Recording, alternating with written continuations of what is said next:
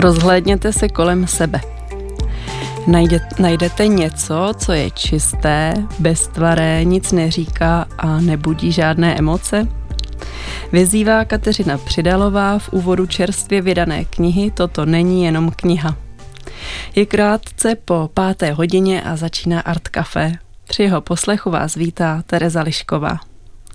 Dnešní vysílání budeme věnovat tomu, jak lidé mezi sebou komunikují skrze obrazy a otevřené oči. Svůj pohled na oblast vizuální komunikace nabídne Kateřina Přidalová, která stojí za již zmíněnou publikací s názvem Toto není jenom kniha. Vítej Kateřino. Ahoj Terezo, děkuji za pozvání.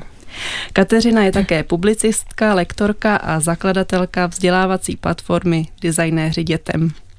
A pozvání do Art Café dnes přijal také Václav Hájek, což je mimo jiné autor sbírky esejí o vizuální kultuře s titulem Na hraně všednosti, které vyšly v roce 2022.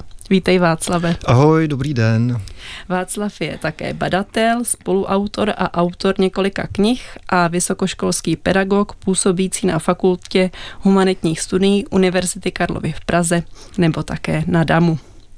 Hudbu, která nás bude dnes provázet, vybíral Pavel Zelinka.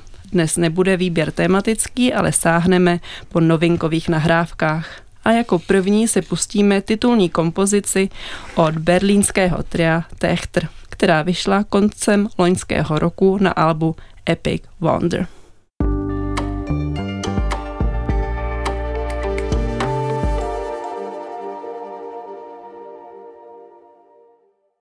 To byla ukázka průniků klasiky s moderními elektronickými postupy od formace Techtr. Posloucháte Art Café, kde si dnes s Kateřinou Přidalovou a Václavem Hájkem budeme povídat o vizuální kultuře, která většina, většinu z nás obklopuje od chvíle, kdy ráno otevřeme oči. Moje první otázka bude směřovat k tomu, zda se vám dnes ve vizuálním poli od toho rána, kdy jste ty oči otevřeli, objevilo něco překvapivého, něco, co vás vytrhlo ze všednosti. Kateřino, ty v té své knize uvádí, že pokud nám oči dobře slouží, tak odhadem denně zaznamenáváme miliardy podnětů. Tak co tady z toho nesmírného množství, pokud něco vás zaujalo? No tak mě vždycky zaujme moje dcera, když se ráno probudím, která spí vedle mě v posteli. Tak to je takový silný emocionální podnět ráno. A pak samozřejmě spoustu věcí, které vnímáme na ulici, aniž bychom chtěli, tak mě teďka napadá, když jsem šla teďka semka do studia, tak jsem viděla takový jako slogan na jedné kosmetické firmě, kde bylo takovým ručním písmem na červeném podkladě vyvedeno láska začíná se bláskou. A paní, která si teda kontrolovala, jestli to má dobře umístěno ve výloze, tak to je jenom takový mžik prostě, který uh-huh. se nám zaznamená v hlavě a rozjede nějaký příběh. Uh-huh. A Václave, potkalo něco tebe? E, ano, ano. A já jsem jenom chtěl říct, že ono to možná nezačíná tím otevřením očí, protože mm-hmm. sen k tomu taky patří, že jo, a ve snech se vlastně ty, ty fragmenty docela pospojují. A mně se docela často zná o nádražích. Ne o konkrétních, ale o takových jako syntézách různých nádraží, kterými jsem někdy v životě prošel, tak dneska samozřejmě se mi zase zdálo nějaký nádraží, kde jsem naprosto marně čekal na vlak, ale nádraží to bylo hezký. A potom, e, ano, ano, pardon, já jsem měl takový... prohlédnout. Dobře jsem si ho prohlédnul ve snu, ale uh, už potom to nepokračovalo. Ale bylo takový klasičtější, nebyly to takový ty be- betony, už jenom co, co tak se dělají, bylo takový klasičtější. Potom, když jsem šel sem, tak jsem, protože zrovna jsem scháněl nějaký dárek a šel jsem kolem nějakého hračkářství, teda ono možná to není jako ten název hračkářství, dneska by se tomu řeklo skoro jako nějaký designový shop s hračkami pro Eh, dobře situované děti nebo něco v tom smyslu. Ale protože to není pro dítě, to je pro, pro mýho kamaráda, který slaví padesátiny, tak jsem mu vzal tady vlastně pankový zvíře, kde se mi nejvíc zaujalo to, že se hezky zubí a to, že má modrý číro, takový, který by se ještě dalo natužit prostě tou cukrovou vodou a tak. Tak to mě zaujalo potom, že jsem uh, už tam i sehnal něco, co dlouho scháním a to sice Chápu. Eh, jak jsou tyhle ty mm, objekty, ve kterých jakoby sněží, ale tady sněží to zlato, takže eh, to mě taky dělá dobře, kdyby začalo sněžit zlato, tak vlastně, no, no, není to špatný. No a potom tady přímo teda v Českém rozhlase jsem si chtěl dát kafe a tady takový jako zneviditelňovací automat na kafe, kde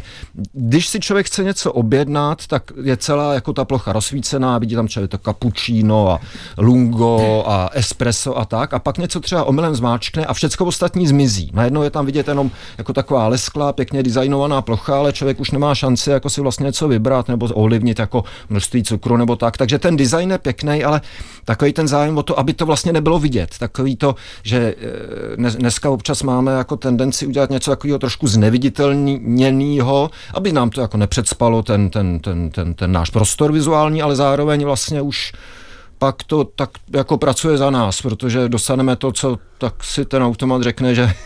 A co jsme zavadili. No, no, no, takže jedno neviditelno, jedno sněžící zlato a jedno nádraží. Já ještě teda doplním, že no. to zlato eh, sněží na takového bílého zajíčka nebo zaječici. To je králeč, aby, zaječice, bych řekl. Abychom no. věděli, kdo byl no, ten vyvolený. Ano, ano, ano, ano. ano tam, se má to tam, bohužel se tam jako k tomu člověk nedostane. To, ježiš, teď se mám trošku hnu s mikrofonem. Už no, je to od nás odděleno neprostupnou kupolí. Ano, ano, ano. ano. Tak my jsme eh, otevřeli těmi konkrétními příklady to široké a širé téma vizuálních polí. Proč je podle vás, vaší zkušenosti, z vašeho profesního usazení důležité nebo vzrušující eh, zkoumat vizualitu, co vás na tomto směru bádání eh, fascinuje? Katko. No, mně to právě přijde vzrušující, no, že se vlastně skrze obrazy, obrazová sdělení a vůbec vizuální komunikaci, která nás vlastně nedílně obklopuje. A je to určitá forma vizuálního jazyka, že se můžeme dozvídat něco o světě, a i hlavně i o sobě, že jo, vlastně každý, každý ten nějaký vizuální věm nebo zpráva, kterou vlastně čtu, tak uh, rozjíždí v hlavě nějaký příběh, uh, můj osobní, nebo i příběh nějaký jakoby obecný o společnosti, o kultuře, můžeme tam vlastně nalézat spoustu různých informací. Takže je to zrušující. A jaké typy otázek si můžeme tady při tom průzkumu pokládat, když bys vybrala teď eh, v úvodu jednu třeba, co ti tak přijde na mysl? No, mě vždycky vlastně, eh, a to jsem hodně i zmiňovala v té knize, nebo je ta kniha vlastně postavená na tom, že eh, je dobré vnímat ty obrazové nebo vizuální zprávy, eh, nebo asi jako jakkoliv informace, netýká se to teda jenom vizuálních, jako v nějakých souvislostech. A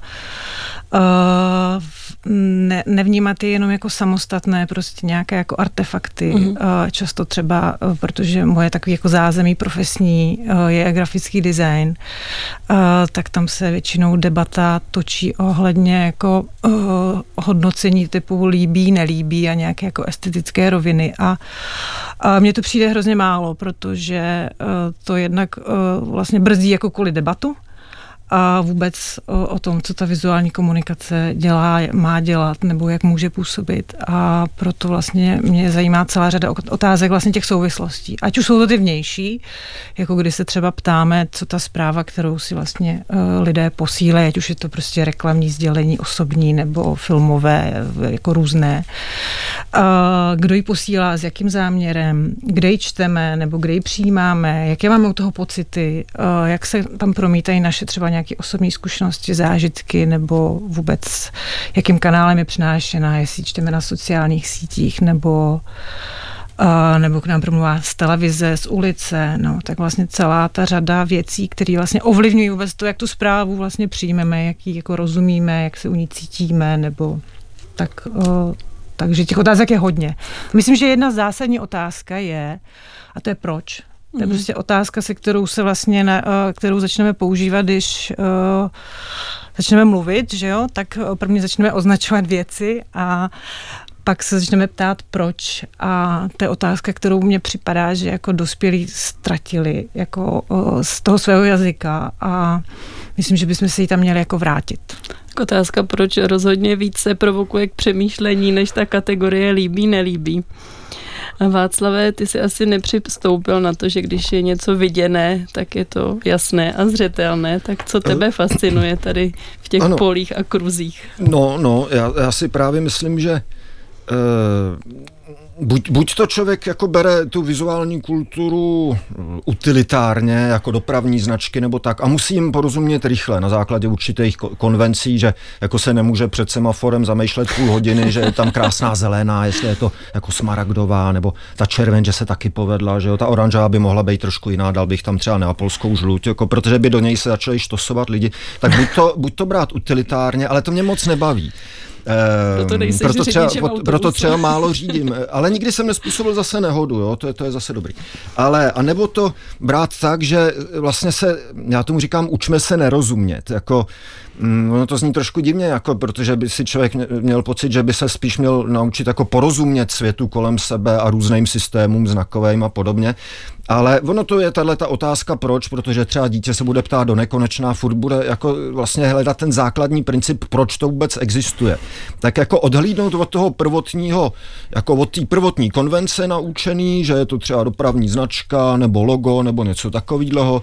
A e, místo toho, abych třeba na reklamní spot 30 vteřinový koukal 30 vteřin, tak si ho budu přehlá, přehrávat postupně 3 hodiny, až mě to úplně, až budu někde úplně jinde, ale zároveň na to budu jako koukat jinak. A začnu v tom hledat vlastně souvislosti třeba i historický a takový to kulturní, ne ani tak povědomí jako podvědomí, že jo, který se tam tak naláduje, hlavně do těch reklamních spotů nebo do trailerů nebo do takových věcí.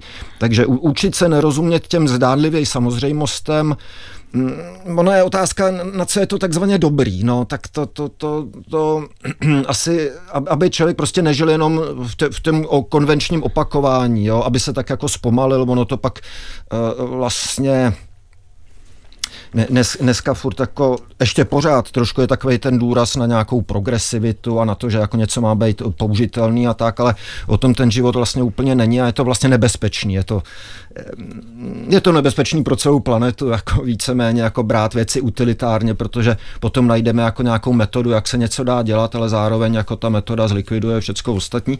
A výjima ty otázky, proč také ještě otázka co a jak, tak většina lidí bere jenom jako co, jako co, co, co, co to znamená, takzvaně je to zákaz vjezdu, je to dej přednost v jízdě, e, označuje to hodiny, nebo co se to tady děje na té na červené škatulce, co, co přede mnou pořád mrká. Doufejme, a tak já vím, že jsou to hodiny. hodiny a, ale to jak lidi taky moc nezajímá, jo? Proč zrovna jako to jde do kolečka třeba na těch hodinách? Proč, když jako tam vidím přeblikávání vteřin v číslicích, tak proč mi to tam přeblikává ještě v těch červených puntících?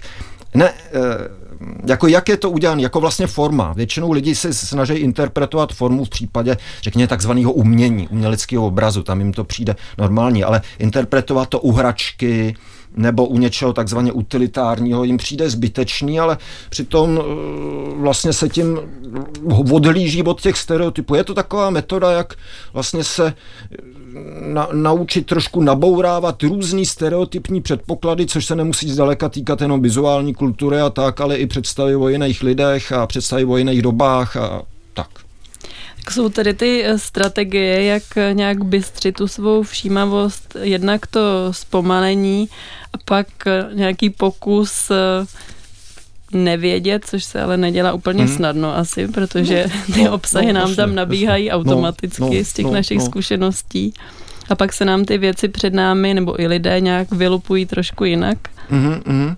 No, třeba právě věnování toho času je docela, docela důležitý, protože to, neví, to, to neporozumění přijde samo, když jako místo toho, abych byl pořád v tom proudu, ať už je to proud digitální v obrazu nebo proud na té ulici a najednou se u, zastavím u něčeho a budu tam opravdu půl hodiny stát u něčeho, co je zcela samozřejmé a furt si tam budu říkat a proč je to zrovna takhle, jako je to červený, je to třeba trojuhelník, je to vysoko, já nevím, 2,5 metru, je to umístěný tady a tady, tak, tak začnu postupně vlastně opravdu tomu nerozumět docela důkladně, tak myslím, že dát čas jako takzvaným samozřejmostem, takzvaným banatelitám, takzvaným okrajům, je vlastně ta, ta nejjednodušší metoda, eh, pokud to jde, pokud tím nebudu právě třeba brzdit provoz, nebo mě nezatknou kvůli tomu, nebo něco takového, tak pokud to jde, tak je dobrý si dát na takzvaně úplné samozřejmosti naprosto tak zdánlivě neadekvátní množství času a zdánlivě neadekvátní množství pozornosti tomu věnovat.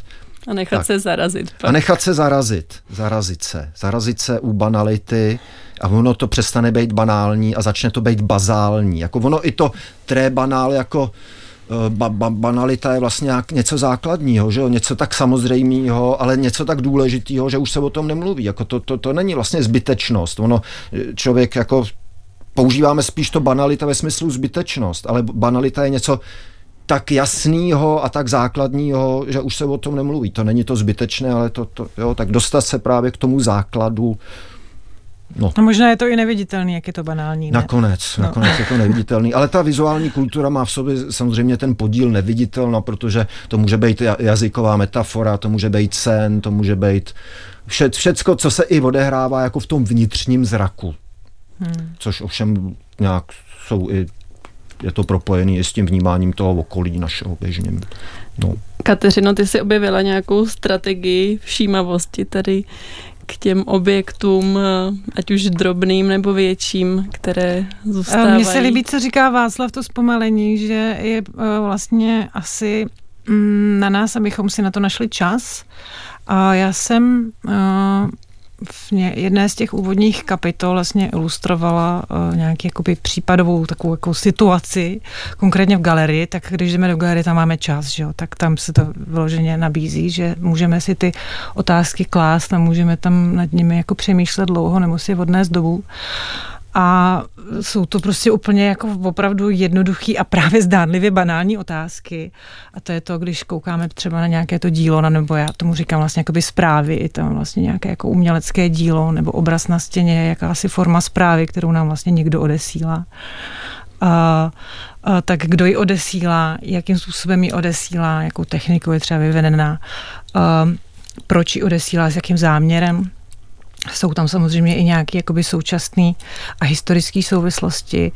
A pak, kde ji čteme tu zprávu, jestli ji čteme v galerii, nebo tu samou zprávu čteme na ulici, to je samozřejmě nějaký jako kontext vnější. V jaký, v jaký čas, taky jestli, jak, jak se cítíme, jestli je, je nám teplo, je nám zima, nebo vůbec eh, celkově i naše nějaká jako tělesná a mentální jako pohoda. Jestli jsme tam sami, nebo tam nejsme sami.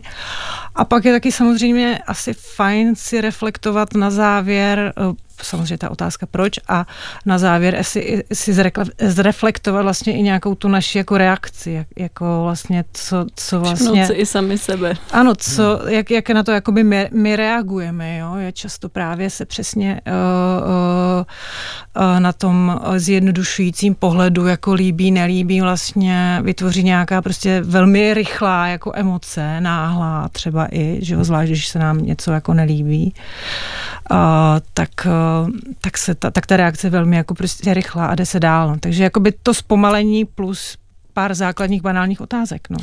Soustředění. To jako snaha jako třeba si pojmenovat ty věci nějakým způsobem. Třeba tady, je tady modrá stěna tohleto? No, mohla by být, ale jo. ona se proměňuje. No, no právě, jako když, když se na to člověk začne dívat, tak jako vidí tmavou, modrou, modrozelenou, když se koukne někam jinam a podívá se zpátky, tak uvidí i růžovou, uvidí fialovou a tak. A někdo prostě tam řekne, jo, modrá stěna, dobrý, jdu dál, ale když na to se člověk bude koukat třeba 10 minut, tak tam těch barev najde 15 a ještě navíc, navíc se, se jinak osvětluje. A možná nebo, i začneme halucinovat no, za chvíli. No, potom třeba proč je modrá, že jo, jako, jo, a tak dále. No. Tak my se teď z galerie a tady z našeho modrého halucinogenního bazénku no. přesuneme k další hudební ukázce a vydáme se na maďarské pole temného elektronického popu, kde operuje dvojice Black Nail, Nail Cabaret a my si poslechneme jejich čerstvý single Road Trip.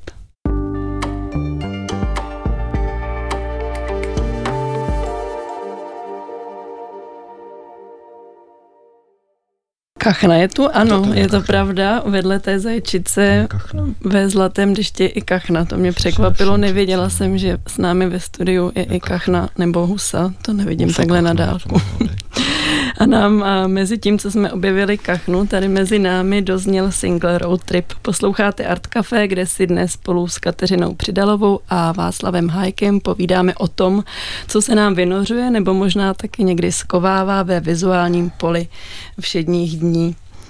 Václave, ty na Fakultě humanitních studií Univerzity Karlovy vedeš blokový výtvarný workshop, který se jmenuje Imaginativní tvorba jako nástroj reflexe, vyjádření a interpretace.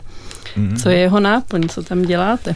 No tak na e, pokusy. Děláme pokusy, e, ale řekněme výtvarného nebo vizuálního obrazového charakteru a důležitý je vždycky aby se lidi, aby lidi neměli takzvaný horor vákují. To znamená, že mají před sebou třeba bílej papír, bílej plátno, něco jako to prázdno. Tak snažíme se trošku do toho prázdna rovnou něco dát, tak buď to se tam udělají kaňky, nebo si lidi udělají třeba frotáž vlastního obličeje, nebo e, tam místo toho, aby malovali s otevřenýma očima, tak nejdřív tam něco našmidlají se zavřenýma očima, nebo tou takzvaně méně šikovnou rukou tam něco začnou. Děláme, jako, je to takový podklad.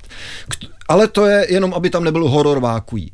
Potom myslím, že vždycky je inspirativnější pro vytváření mm, nějakého výtvarného vyjadřování. Něco, co je spíš tíživé, než co je uklidňující. Protože když je něco uklidňujícího, tak člověk spíš usne nebo už je takový spokojený. A, ale když je něco tíživého, tak jako má pocit, že ze sebe něco víc dostane. Takže inspirace je ku příkladu nějakou tíživější nebo komplik, komplikovanější literaturou, že si přečteme kousíček z Kavky nebo z Becketa nebo z nějaký expresionistický poezie nebo z něčeho takového.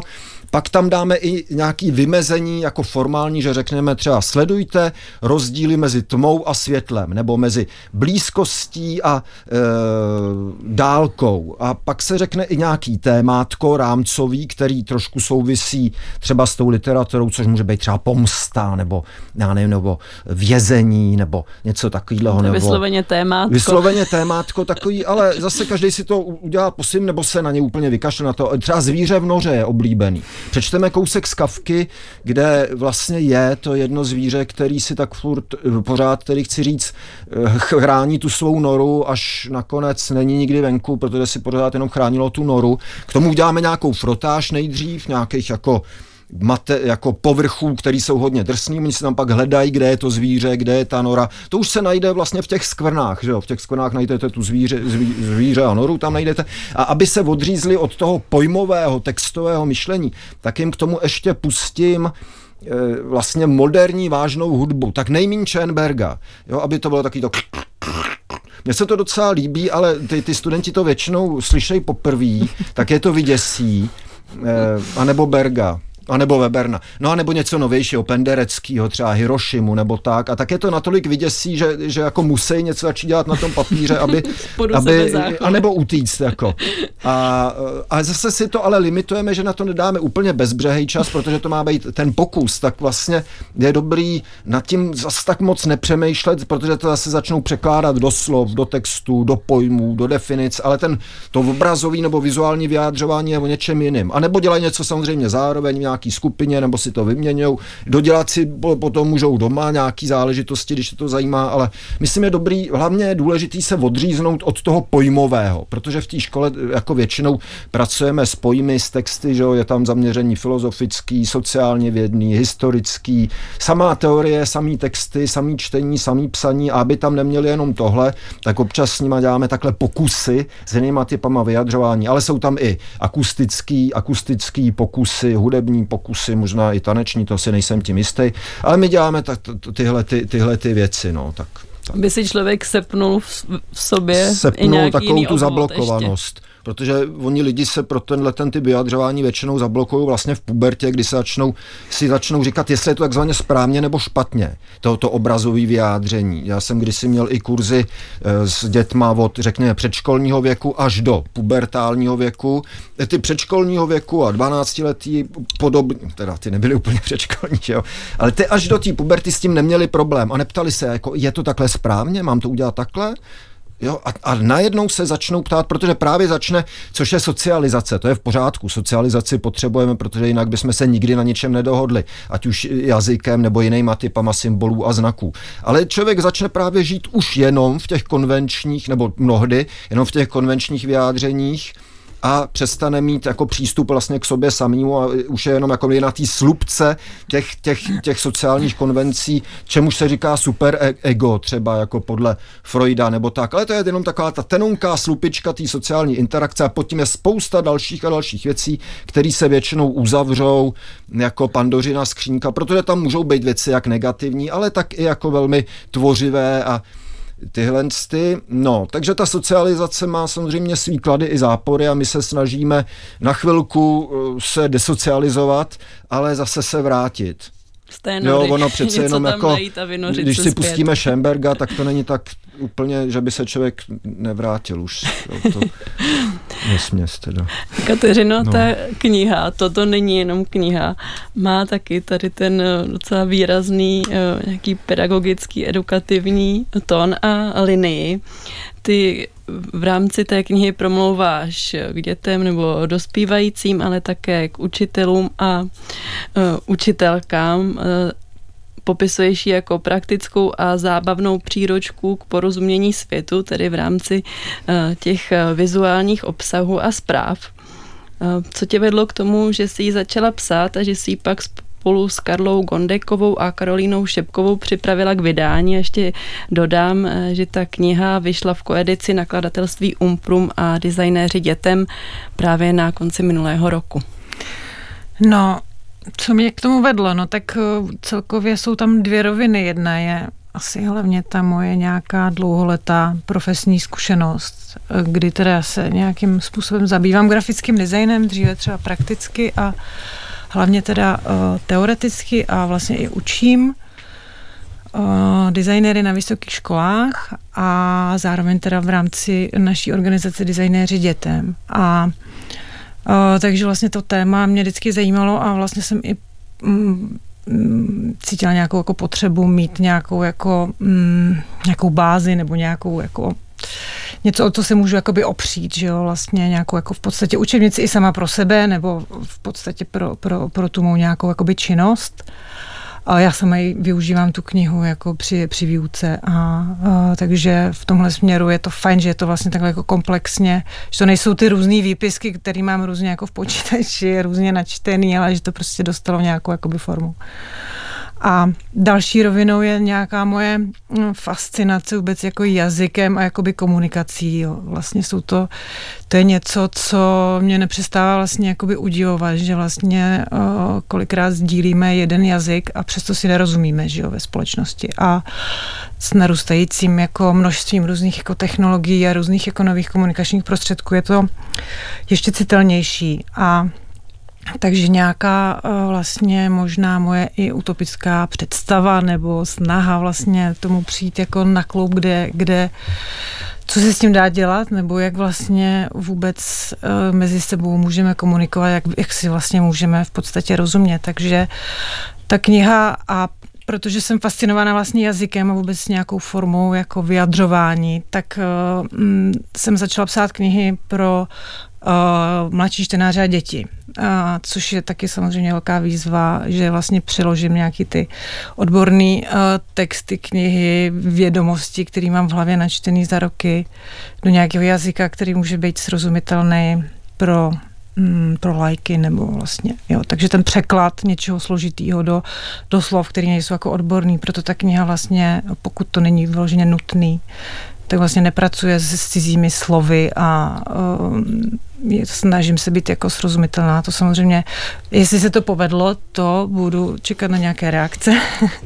to nedokážu teďka jako posoudit, že jo, takže. A ty tam velmi důsledně pracuješ nejenom s tím, s tou volbou těch slov, ale i s načítáním nebo zobrazováním nějakého kontextu, který právě může být eh, nebo předpokládá, že by mohl být blízký právě eh, té mladší generaci, což je asi pro to porozumění eh, klíčová okolnost.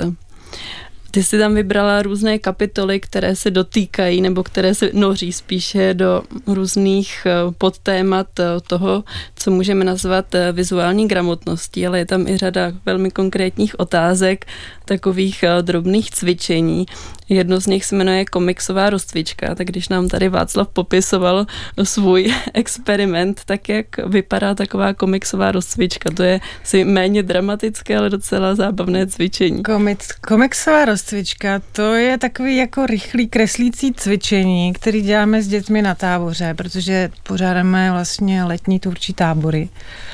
A No, je, má to, je to zajímavé v tom, že se dělá ve skupině, a vytvoří se vlastně základně nějaká jako mřížka, jako okýnka komiksový a jeden, uh, jeden vlastně začne a další navazuje, nesmí se u toho mluvit, což znamená, že já se nesmím tát jako předchozího, co teda nakreslil, ale musím si vlastně z toho nějak vyvodit nějak pomocí nějakých asociací a mojí fantazie, co tam je, pokud to není vyloženě konkrétní, což se může stát, že jo.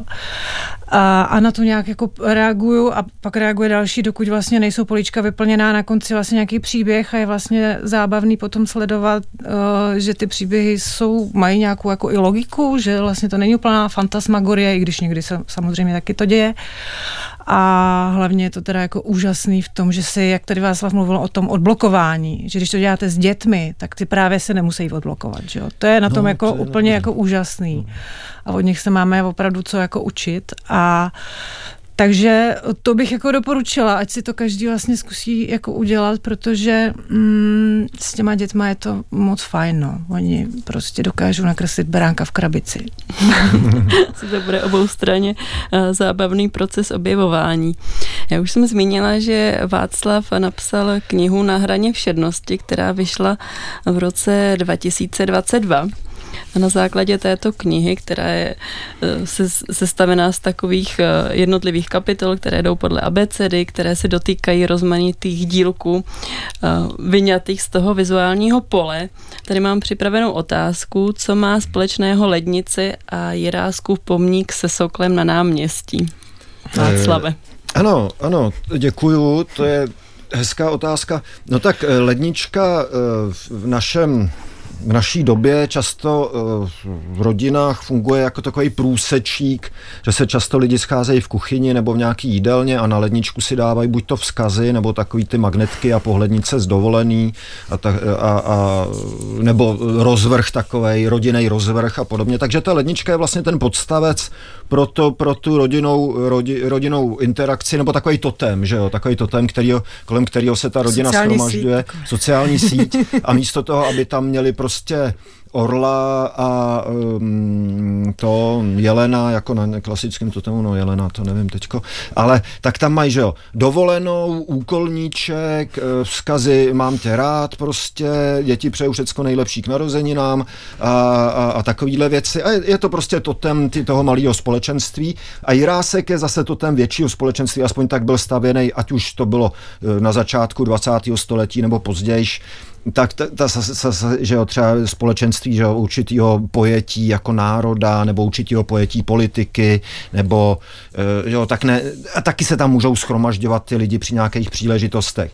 A tam zase ten po, mm, podstavec, teda když máme na mysli, ono Jirásku je spousta, že jo, stejně jako Božen Němcových a Komenských, to, to je nepřeberné množství. Oni dokonce si ty pomníky, eh, teda ty podstavce často vyměňovali s někým, protože třeba po druhé světové válce se v takzvaných sudetech odstraňovali z podstavců mm, třeba mm, že jo, Eh, lidi, kteří byli příznivcema mm, toho, mm, třeba toho velkoněmeckého hnutí a tak dále, to už, což už mohlo být z 19. století, ale on se odstranil třeba na chvíli i Schiller. A najednou Prsk byla tam Němcová na tom samém soklu. A, nebo ten Jirásek. Eh, co, pak třeba Schiller se mohl vrátit, nebo Goethe se mohl vrátit, ale, ale nějaký ty Junkeři, nebo jak se jmenovali, se už nějak tak nevrátili.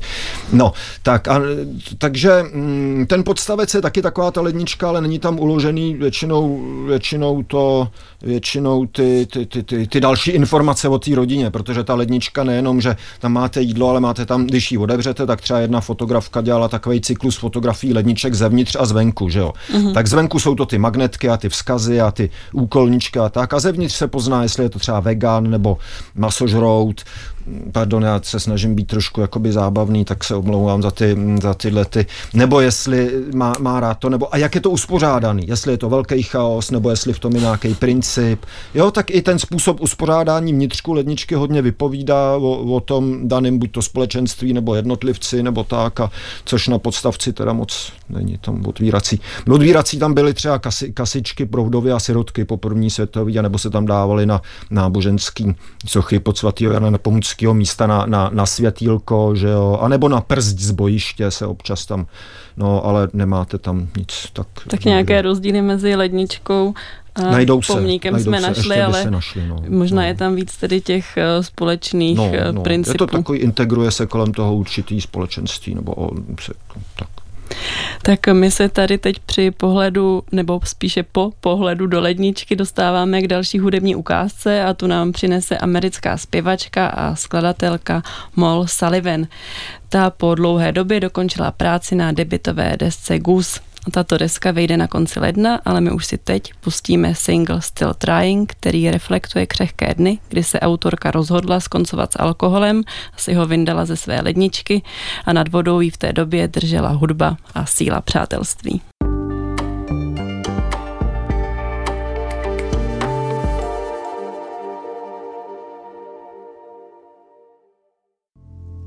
Já samozřejmě, já už pokračujeme.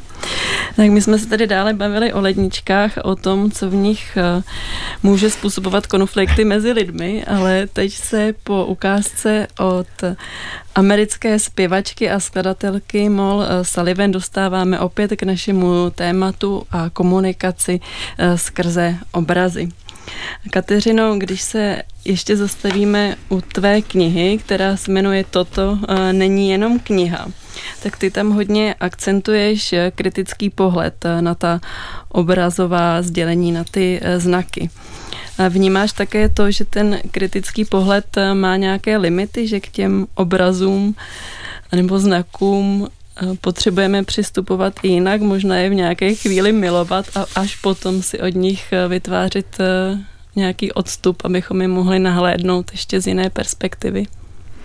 No, to je, to, je, to je zajímavá otázka, protože já jsem o tím pak přemýšlela, když jsem se vlastně chystala a já nevím, jestli mm, milovat nutně znamená, že nekriticky jako přijímat. Jo? Já, mm-hmm. A zároveň si nemyslím, že jako nějaký kritický pohled na obrazy nutně znamená, že tak teď si jako sednu a budu si dělat analýzu, dělám si na to, vyřadím si na to uh, tolik a tolik času a jakože je to taková nějaká, jako nějaký úkol zadání. Já si myslím, že nějakou jako kritické je proces, kritický proces v naší hlavě probíhá nějak jaksi jako při, přirozeně, že si vlastně ty věci vyhodnocujeme, analyzujeme, prostě si nějak jako v té vlastně naší databázi nějakých jako znaků vědomostí si to tam nějak přiřazujeme, asociace, pocity, uh, myšlenky, uh, názory, že, jo, že vlastně mm, nějaký jakoby kritický, kritický procesy vlastně dělá náš mozek jako automaticky. A uh,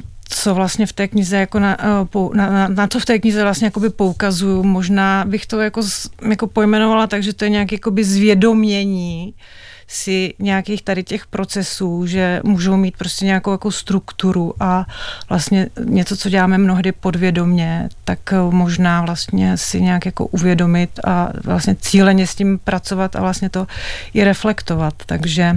S tím bohatým koktejlem. Jo, tak a ty asi... tam i zmiňuješ to, že znaky vyžadují neustále učení, že znak má, ten obraz eh, má nějak nějaké vlastnosti jako chameleon a že abychom se v tom prostoru té komunikaci při té jejich vrtkavosti dokázali nějak zorientovávat vlastně neustále, eh, tak je dobré přistoupit tady na ten jejich princip a právě s ním asi potom vědomě pracovat a nějak poctivě i při tom procesu vzdělávání hmm. potom. No určitě, eh, ty znaky vlastně eh, to je taky, uh, myslím si, že není asi taky se třeba stresovat z toho, že uh, se vlastně musíme něco neustále učit, že to musí být něco jako nepříjemného, ale ono se to vlastně děje jako přirozeně. My vlastně máme nějakou vlastně naší osobní databázi znaků podle toho, jaký jsme, kde jsme se narodili, jaké máme vzdělání, zkušenosti a tak dále. A pak je nějaká kolektivní databáze znaků ve společnosti a my, my cítíme tu kolektivní a ta kolektivní cítí nás, takže mnohdy se prostě významy znaků mění bez ohledu na to, aniž bychom na to museli hrozně jako makat, jo nějak mentálně. Uh, můžeme si jako to ukázat třeba na, na lajku. Like je něco, co prostě, uh, že jo, palec nahoru, dneska na sociálních sítích víme, co to znamená, ale v době druhé světové války vlastně se tak jako signalizovali vojáci vlastně, že je něco jako v pořádku, jo, a mělo to trošku třeba jako by jiný význam. Dneska se to posunulo vlastně zase do, na, do našeho kontextu a taky jsme se nemuseli nějak složitě učit, že co znamená like, jo. Dneska asi všichni tím, jak je ten znak jako všude přítomný, rozumí, tak ani nemusíme používat sociální sítě, aniž bychom rozuměli tomu. Jo, takže ono to v té mentalitě té společnosti nějak jako koluje a vlastně to k nám jako přichází, takže takže je dobrý jenom prostě zachycovat a zvědomovat si eh, ty, ty procesy toho, jak eh, vlastně ten jazyk se kotví v té společnosti, jak se i mění kulturně, jak se mění ty jeho vlastně významy a a všímavost, která neustále přeskakuje mezi tím vnějším a vnitřním. Když se ještě zastavíme u té knihy Na hraně všednosti. Dneska nás tady provázejí dvě knihy, tak, eh, tak klade velký důraz na všímavost k nějakým okrajovým nebo banálním jevům, objektům, obrazům. A ty tam, Václavě, zmiňuješ tu souvislost, že je významné tyto mikrosvěty nebo tady to zacílení té pozornosti nejen z hlediska právě jedince, ale i nějakého společného, společenského kontextu a světa. Mhm. Proč? Mhm. No, já si myslím, že často ty okrajové jevy jsou právě takovýma těma nositelema, protože to jsou ty takzvaně banální, ale vlastně ty, ty, ty co něco nesou. Takže třeba sokl pod pomníkem většinou nikdo moc nerozebírá, ale vlastně ten, dokonce často je tam mnohem díl než ta socha, ty sochy se na tom měnějí, že jo? Nebo třeba chodník, dla, dlažba, to tady já jsem si teďko oblíbil docela jednoho italského autora, jmenuje se Vittorio Magnano Lampugnani a napsal knihu, která se jmenuje Malé věci v městském prostoru a je to třeba o právě o dláždění, o chodníku, o um, těch ví, víka na kanály, o, o lampách ve veřejném prostoru, o výlohách, o um, tenhle těch semaforech a takových věcech, o tom, čeho si běžně nevšímáme, ale co jako vytváří vlastně nějakou kostru. No ona kostra je většinou taky neviditelná, teda, protože na ní je nějaký maso, cévy, povrch hodí. a pak je ještě vydesignovaný povrch úplně, úplně nahoře. Ale jsou to často takové nosné věci, jo? takže si myslím, že a ono se si tak pak člověk uvědomuje, že ne, není mnohdy důležitý jenom ten, ten, ten, po, ten, ta, ta, ten povrchový jev, ale že pod ním asi něco bude. A že to, co pod ním je, tak na to se zapomíná. A ono se na to zapomíná i společensky, že, že vždycky ta společnost má nějaké ty politiky, ideologie a tak, ale že pod tím vždycky jsou nějaký jako takový bazálnější, jako základnější věci, tak, tak to vůbec vede k takovému uvažování o tom, jako odhlédnout od povrchu a snažit se nahlédnout, ovšem pouze virtuálně pod povrch, ne, že bychom se začali nějak eh, šťourat v tom zas, tak to, to, to, to. jo, ale no, no, tak nějak asi. Když si dnes tady povídáme o tom uh, vidění, uh, tak uh, teďko nedávno vyšel osmý díl podcastové série Pravda neexistuje, kterou připravuje hmm. filozofka Tereza Matějčková a ta v tom posledním dílu se zastavuje u myšlenek britského filozofa Andy Clarka, který naše vnímání silně spojuje s daty a zkušeností, kterou si naši, neseme z naší minulosti, což my jsme tady se toho také dneska dotkli. Máš Václavé nějakou radu, jak se vypořádat s tím, že nakonec vidíme ten svět každý trochu jinak? Je to spíše ohromné nebo ochromující?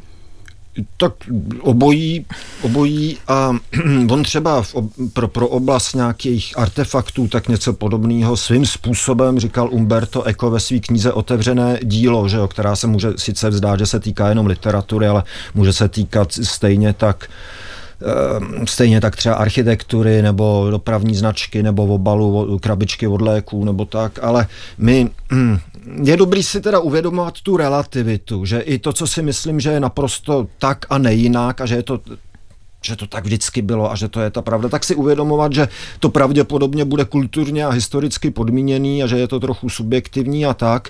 Nemyslím si, že se kvůli tomu musí tvrdit vyloženě, že pravda neexistuje, ale že Mm, jako proč vlastně se někdo chce dobrat k pravdě? Ono taky zase tam je ta otázka, proč, jako k, k čemu to přesně potřebuji. Jo? Podstatná eh, otázka. Jako, ono je dobrý si uvědomovat to, to, to, že ten můj náhled na, na, na svět relativní, že to možná ani jinak nejde, že je to historicky i, i sociálně a tak proměnlivý, ale proč jako bych se měl chtít dobrat k nějaký pravdě, proč je to tak velký téma? Proč nechci třeba se dobrat takhle k jiným velkým tématům, jo? Ta pravda, proč je tak strašně lákavá? Ono možná je to hodně daný třeba evropskou tradicí, kdy prostě od nějakého pátého století před naším letopočtem se to vynořilo jako strašně důležitý téma třeba v tom starověkém Řecku a pak, pak i, i, i, i v určitých typech náboženství, ale jo, proč se to vynořilo jako tak eh, strašně důležitý téma, zrovna jako se dobrat k tomu, co je takzvaně pravda, tak je to určitě pěkné, ale proč? Já si tak představuju, že no. by ta pravda mohla být tady v té eh, polokouli s tou zajčicí.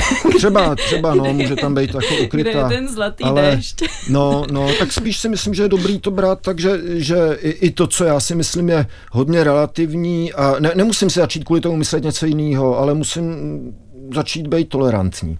No, to je vlastně taky, jestli, teda, pardon, no, jo, jo. jestli bych na to mohla navázat, jako, že vlastně uh, pochopit hlediska i ostatních, přesně i tu relativitu těch, toho sdělení, že každý ty věci můžeme vnímat jinak, těch zpráv.